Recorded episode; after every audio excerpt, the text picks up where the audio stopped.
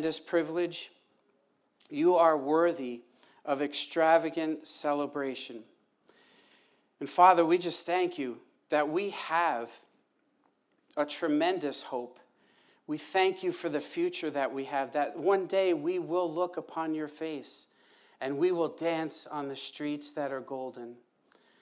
Father, we thank you for your word that reveals all of these riches, all of these treasures that we have in Christ. And as we look into your word now, we pray, Lord, that you would impart riches and glory, impart life to us, Father. Minister to us. Help us, Lord. We ask for all the grace to be able to receive what you have for us this morning. And we pray that this time would be edifying to the body. In Jesus' name, amen. Well, the last two times that I've had the privilege of sharing a message, I mentioned how important it was to know where and how the enemy fights in spiritual warfare so that we can overcome his offense. In Ephesians 6:11, Paul is encouraging us to, to stand against the schemes of the evil one. Now, Scripture identifies three battlefields in which we would do that. In the first message, which is the battlefield of the mind, we learn that the best defense is a good offense, and how meditating on things that are true, noble, just, pure, lovely, of good report, virtuous, and praiseworthy leaves the enemy with no room for a foothold or a stronghold in our minds. In the second message, which was the battlefield of the church, we learned how a house divided against itself will not stand, and that the enemy's plan was to divide the church. And we saw that the way to overcome the enemy in this is to agree with Jesus' prayer in John 17 that we would be one and to pursue a gospel centered, Christ exalting unity by loving one another. Well, this week we're going to talk about the third battlefield, and Paul calls it out in Ephesians 6:12. He says, "For we do not wrestle against flesh and blood, but against principalities, against powers, against the rulers of the darkness of this age, against spiritual hosts of wickedness in the heavenly places." You see, the third battlefield is in the heavenly places. In fact, Ephesians chapter 2, verses 2 calls Satan the prince of the power of the air, because this is where much of the warfare takes place.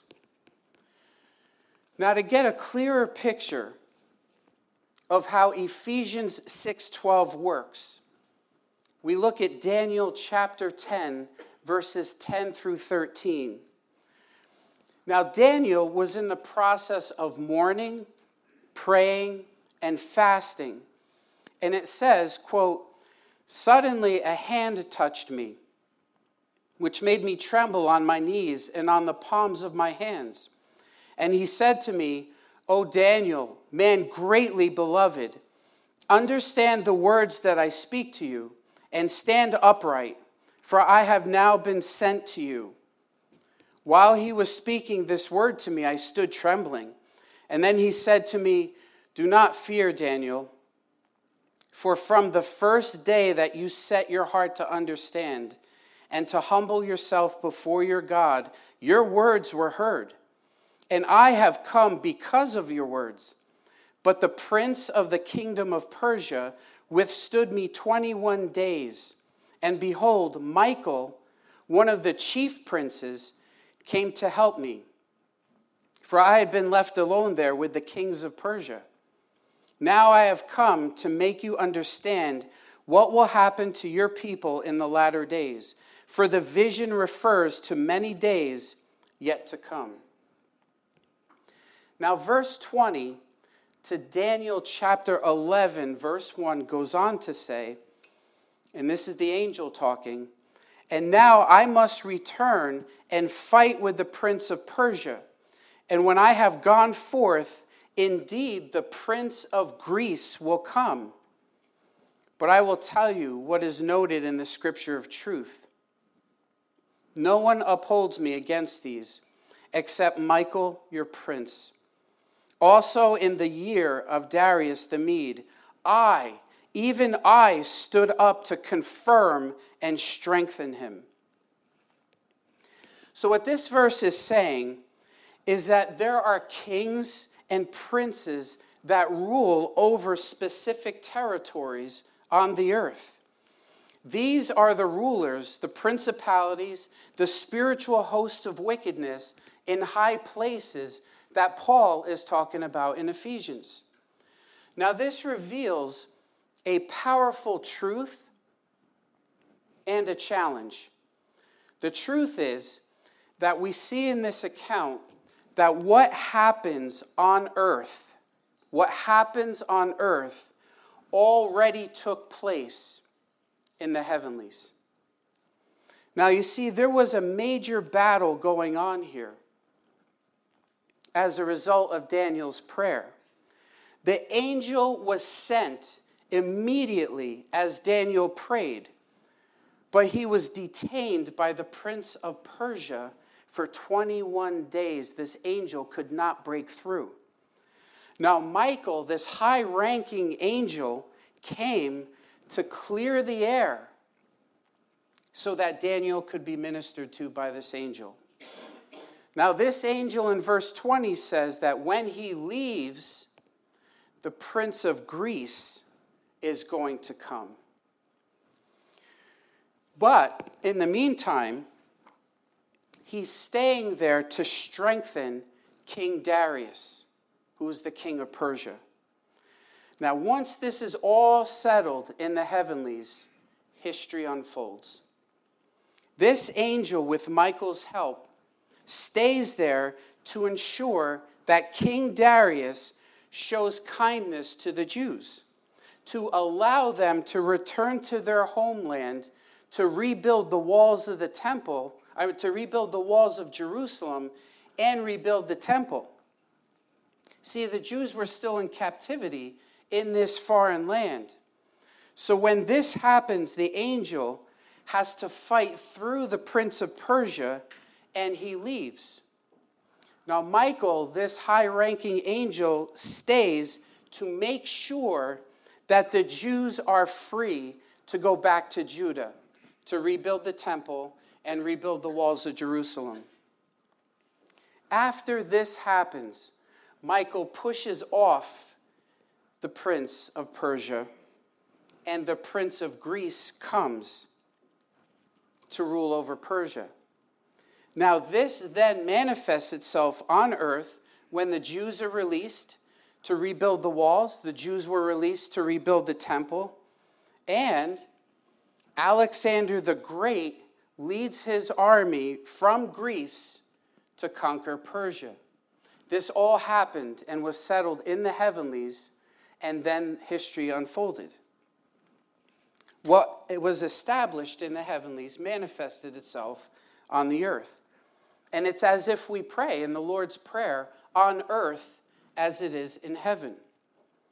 We see this in other accounts of Scripture.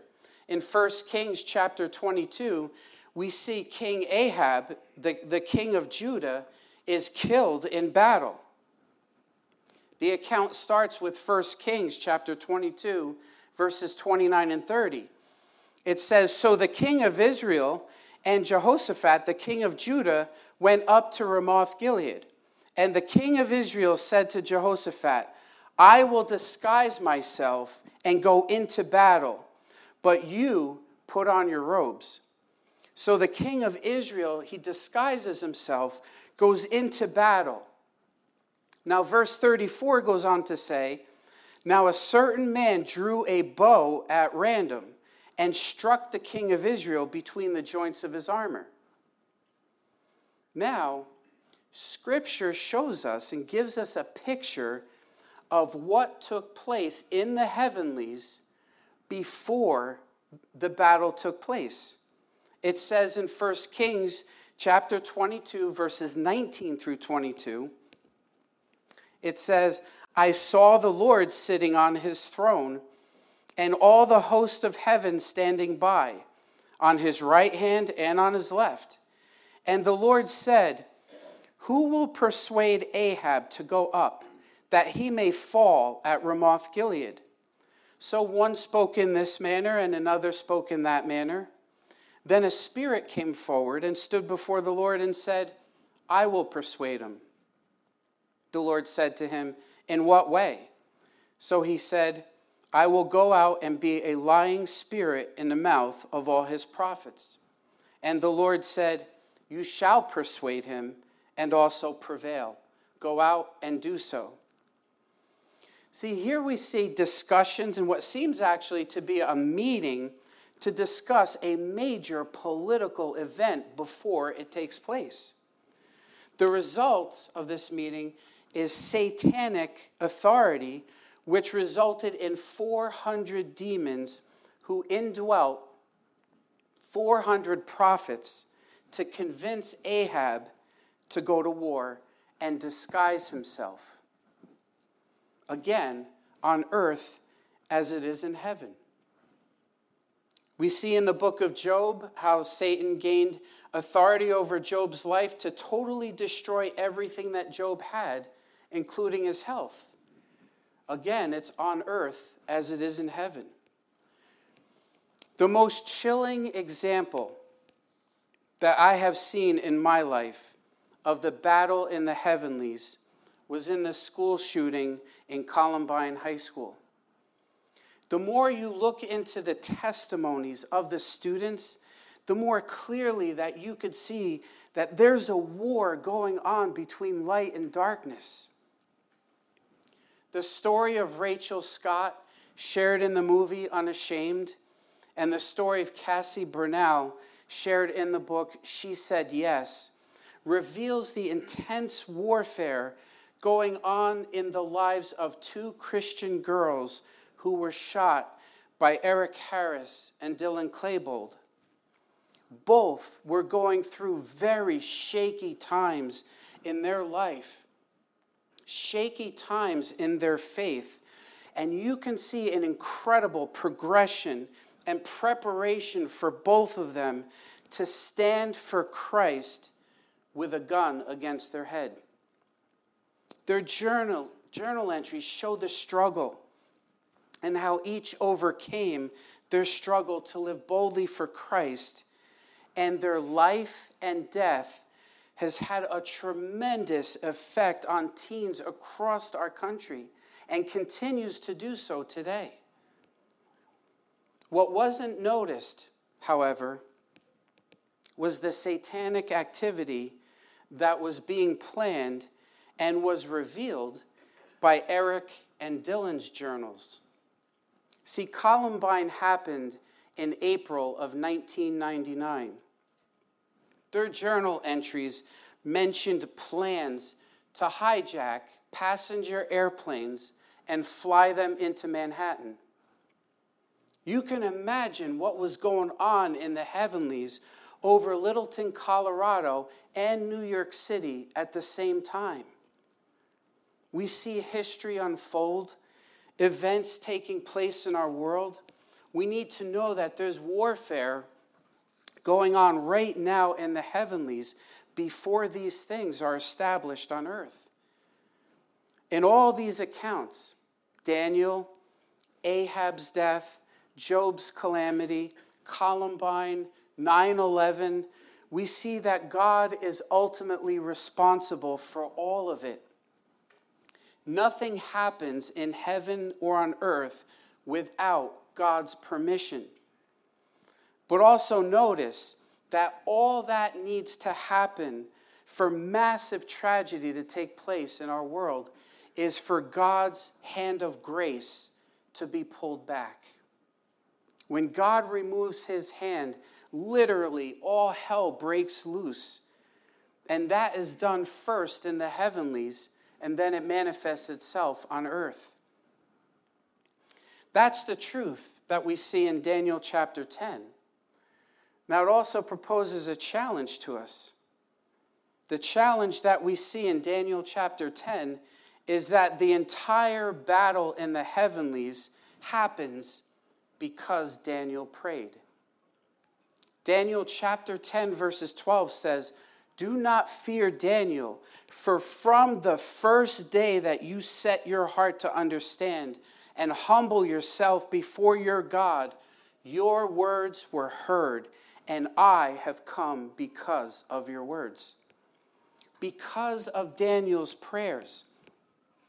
This angel was there to strengthen Darius so the Jews could be brought back to Judah to rebuild the temple and the walls of Jerusalem. Because of Daniel's prayers, Michael came to ensure this and that the prince of Greece would come. This is all because Daniel prayed. You see, our prayers have a tremendous effect on the heavenlies. We see the incredible example of this in the book of Revelation. Now, the book of Revelation describes a seven year period that we call the tribulation. And it, it culminates with the victorious return of our Lord Jesus Christ, the saints, and the angelic hosts of heaven. This tribulation period is when God is pouring out his wrath upon the earth. It begins with wars, famines, natural disasters, diseases, and deaths. See, these are all things that we experience in our world today, but during the tribulation, it'll be at a much greater level. These sorts of things go on for three and a half years, halfway through the seven year tribulation period. When we are halfway through the seven years, there's a shift from the tribulation to what we call the Great Tribulation, which is the remaining three and a half years. That's the Great Tribulation. It's the Great Tribulation because the wrath of God gets so much more intense. It goes from wars, famines, and diseases, which is what we experience today, to all kinds of cosmic disturbances like meteor showers, stars falling, the sun turning black and the moon turning red, and the sky being rolled up as a scroll. It's the great tribulation because it's so much more intense, and it begins right at the midpoint of the seven year period.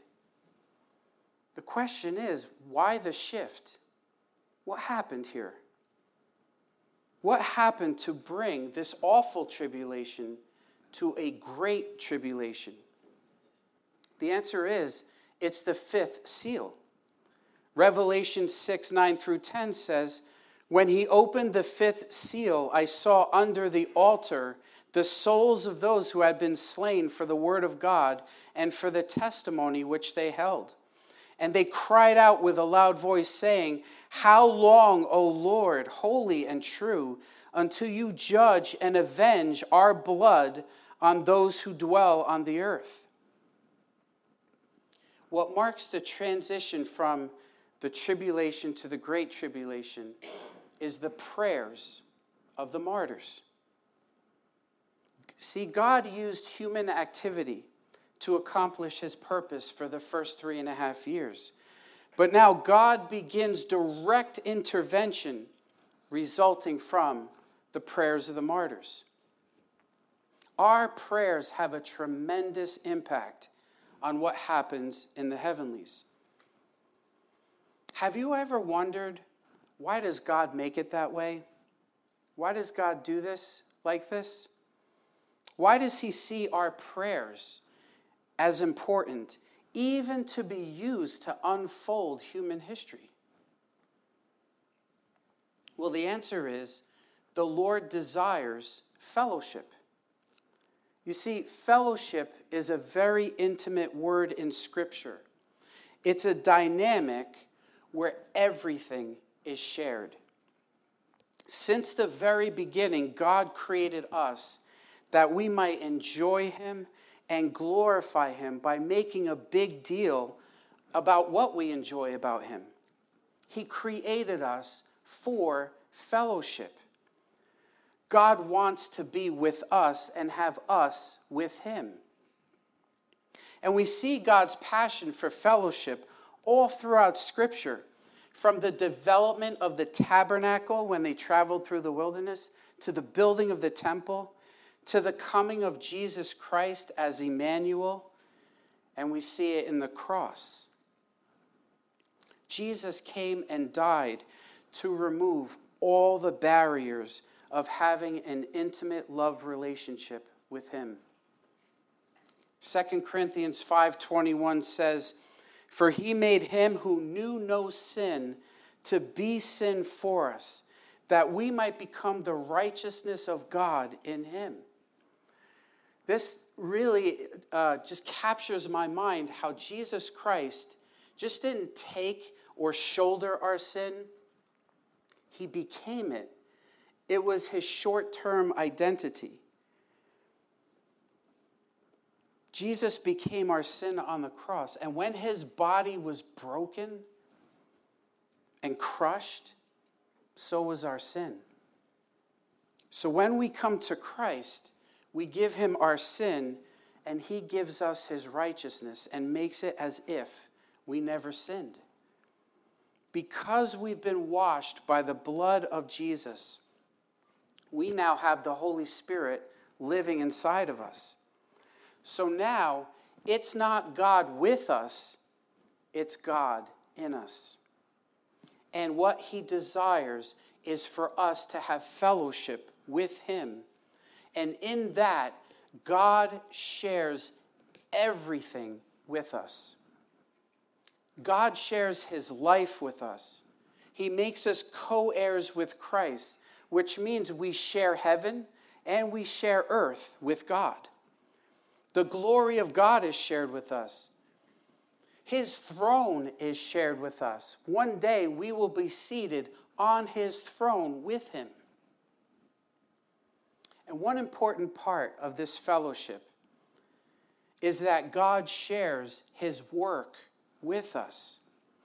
Amos 3 7 says, Surely the Lord God does nothing unless he reveals his secret to his servants, the prophets. God involves us in his work so that we can have fellowship together.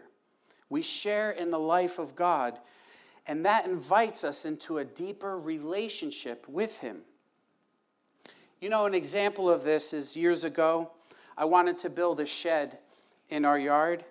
And Chloe and Joshua, they were so young, they could barely hold a two by four in place. But they were involved in every step. And you know, there were times that I thought, you know, I could probably get this done faster if I just did this myself. You know, but that wasn't the goal. That wasn't the goal. The reason is that we could share in each other's lives and that our relationship would grow and deepen. And then at the end, we could stand back and say, Look what we built together. We did this together. Now, when God wants to accomplish something in this world, He will invite His people to participate. Because even though He could do it Himself, He wants fellowship with us. That's the goal. Our love relationship with God is the most important thing. The greatest commandment for us is to love the Lord your God with all your heart, mind, soul, and strength. And God wants that love to continue to deepen, to flourish, and to prosper. And it's really for our own good. It's not for Him, it's for us. Anytime our heart's affection goes to something lesser, we are missing out on true life. So it's for our own life and joy that we need to cherish, value, and treasure our love relationship with God and to protect it jealously. To go on further, Henry Blackaby in his book Experiencing God says, quote, your relationship to God is the single most important aspect of your life. If that's not right, nothing else is important. To be loved by God is the highest relationship, the highest achievement, and the highest position in life. And the scripture leads us to understanding that God is saying, I want you to love me above everything else. And when you are in a relationship of love with me, you have everything there is. You see, fellowship, relationship is why God calls us to pray and get involved. This is the reason. This is the reason why that angel was detained for 21 days. Now, it's very interesting to watch this. The moment Daniel prays, the, the uh, angel, or God hears, and the angel is sent as soon as Daniel prays. 21 days later, later, Daniel sees an answer to that prayer. The question is, why 21 days? Couldn't God have sent the, Michael, uh, the uh, archangel Michael with, with this angel immediately to answer Daniel's prayer? Couldn't he have sent him immediately? The answer is yes. But God was wanting to do a work in Daniel. You see, referring to the, that time of waiting and prayer, Henry Blackaby says, Learn patience. Depend on God's timing. His timing is always right and best. He may be withholding answers to cause you to seek Him more intently. God is more interested in a love relationship with you than He is in what you can do for Him. See, that time of unanswered prayer can be God preparing us for a deeper knowledge of Himself. We see a great example of this in the death of Lazarus. You see, when Lazarus was sick, Mary and Martha sent someone to tell Jesus so that Jesus could come and heal Lazarus. But Jesus didn't go. In fact, he waited until Lazarus died and was buried for three days. Now, when Jesus arrived, Mary and Martha were so upset. They told him, If you would have come earlier, you could have healed him. You could have prevented this. Jesus, in essence, was telling Mary and Martha, My silence is not rejection or lack of love or care. It was an opportunity for me to show you more of who I am. I could have healed him because you know that I heal people. I'm a healer. But I want to show you more. See, when he called Lazarus out of the grave, Mary and Martha not only knew Jesus as healer, but now they know him as the resurrection and the life. See, when that silence comes, watch and wait for a new encounter with God. And we can respond in silence with an expectation that God is about to bring us to a deeper knowledge of Himself. And that's exactly what happened for Daniel here. See, Daniel was in a very dangerous position. This empire that Daniel was actually working in was the richest and wealthiest empire ever. Daniel could have easily been swept away by the riches and the luxuries of that culture. He knew this so well that he willingly adopted a special diet to refrain from getting filled and satisfied by the worldly delicacies. He had his own way to try to deal with that. But God, in His mercy, gave him more. Those 21 days of waiting was a time for Daniel to align his heart with God's. God was drawing Daniel deeper in his dependency and deeper in his passion for God. And that's the goal the love relationship. God was preparing Daniel to receive a fresh new encounter with God. Amos 3, chapter 3, chapter 3, verse 3 says, In regards to fellowship, can two walk together unless they are agreed? See, God was conditioning Daniel's heart to receive the answers he was praying for. And we know this to be true because in Daniel 10 verses 2 through 3 it says quote in those days I Daniel was mourning for 3 full weeks. I ate no pleasant food. No meat or wine came into my mouth nor did I anoint myself at all till 3 whole weeks were fulfilled. Now don't miss this. Three full weeks, that's 21 days. 21 days, this angel was detained because God was doing a work in Daniel. At, at that point, Daniel had an amazing encounter with the Lord. See, we all have things that we've been asking the Lord for.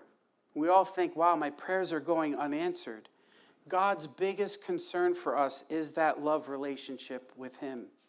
He may be calling us to seek Him more intently, to feel His heart and His desire for what we're praying about, and to prepare us for a greater knowledge of Himself.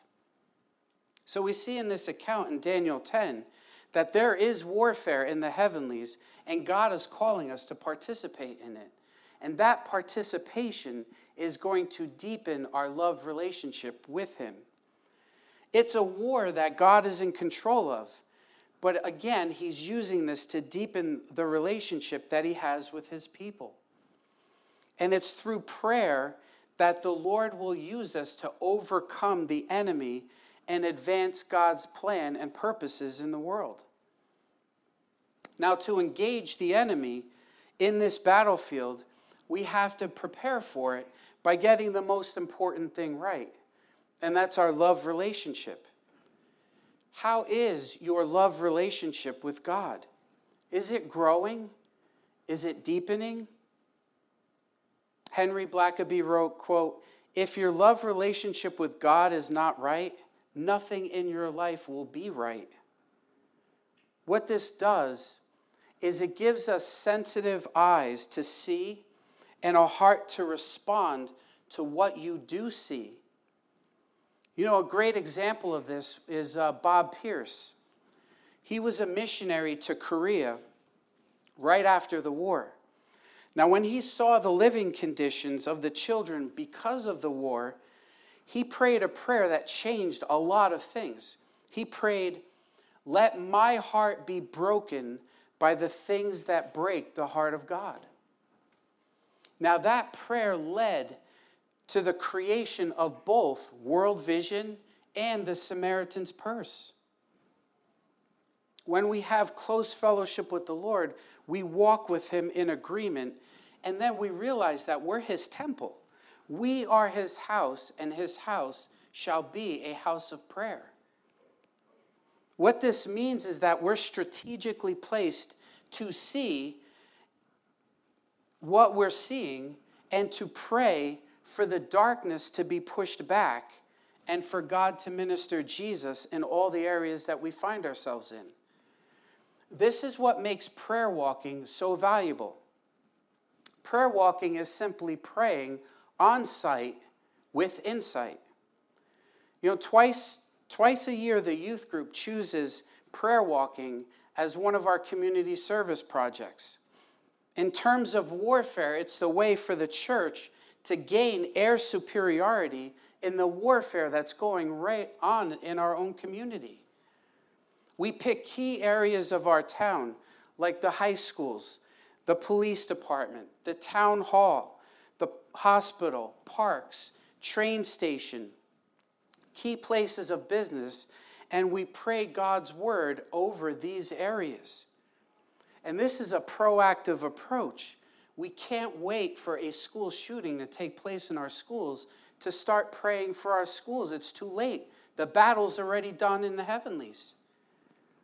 We pray God's to protect our kids, to push back the darkness, and let it be done on earth as it is in heaven. We battle for truth to be taught, honesty and morality in the businesses, healing to be administered in the hospitals, harmony amongst our youth in the parks, all in Jesus' name. In 1998, churches got together once a month to prayer walk all through Port Jervis. Every street was prayed for. It was all mapped out and covered. And we've seen amazing answers in that year to our prayers. Outreaches opened up in the Youth Community Center. Churches were holding block parties in, in different parks. Bars that were well known for fights and brawls were closed.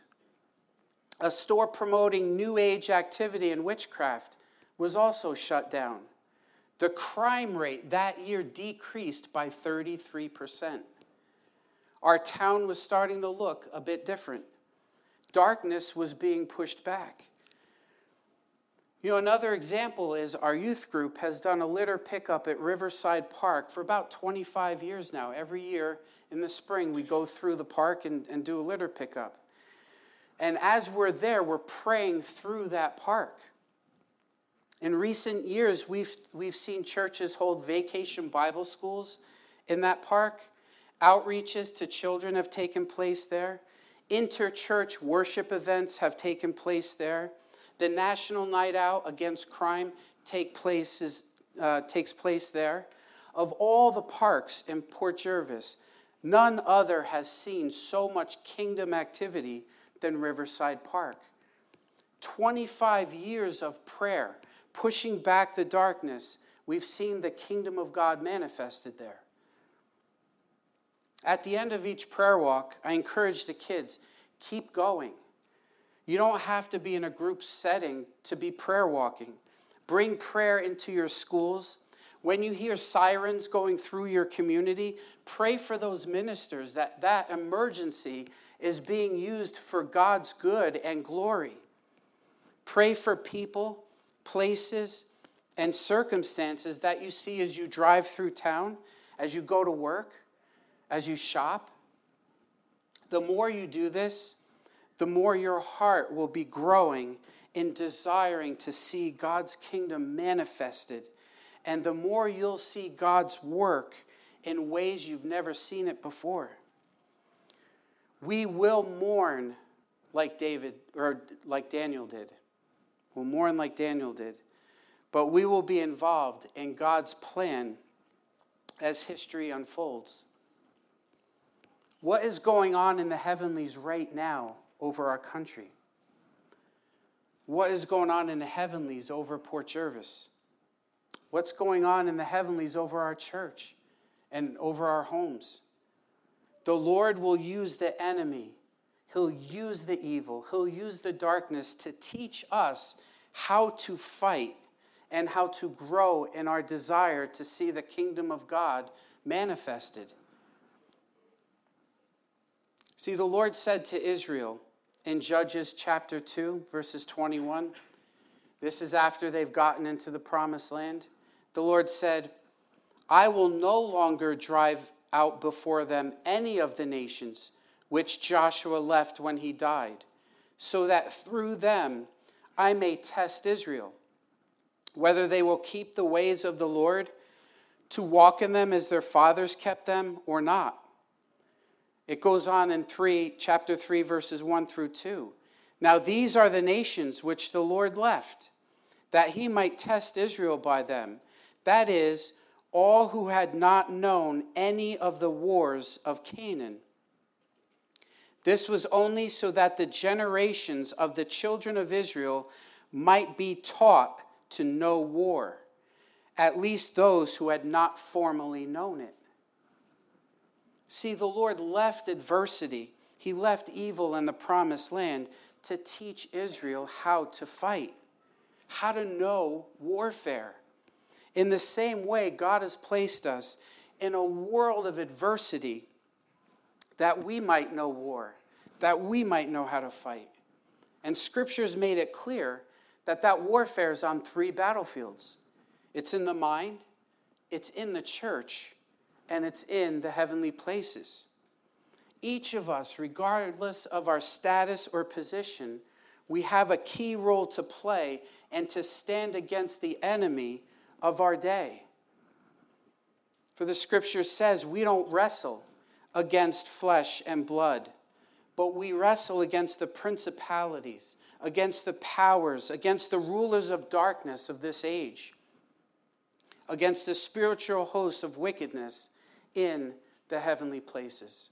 Let's pray.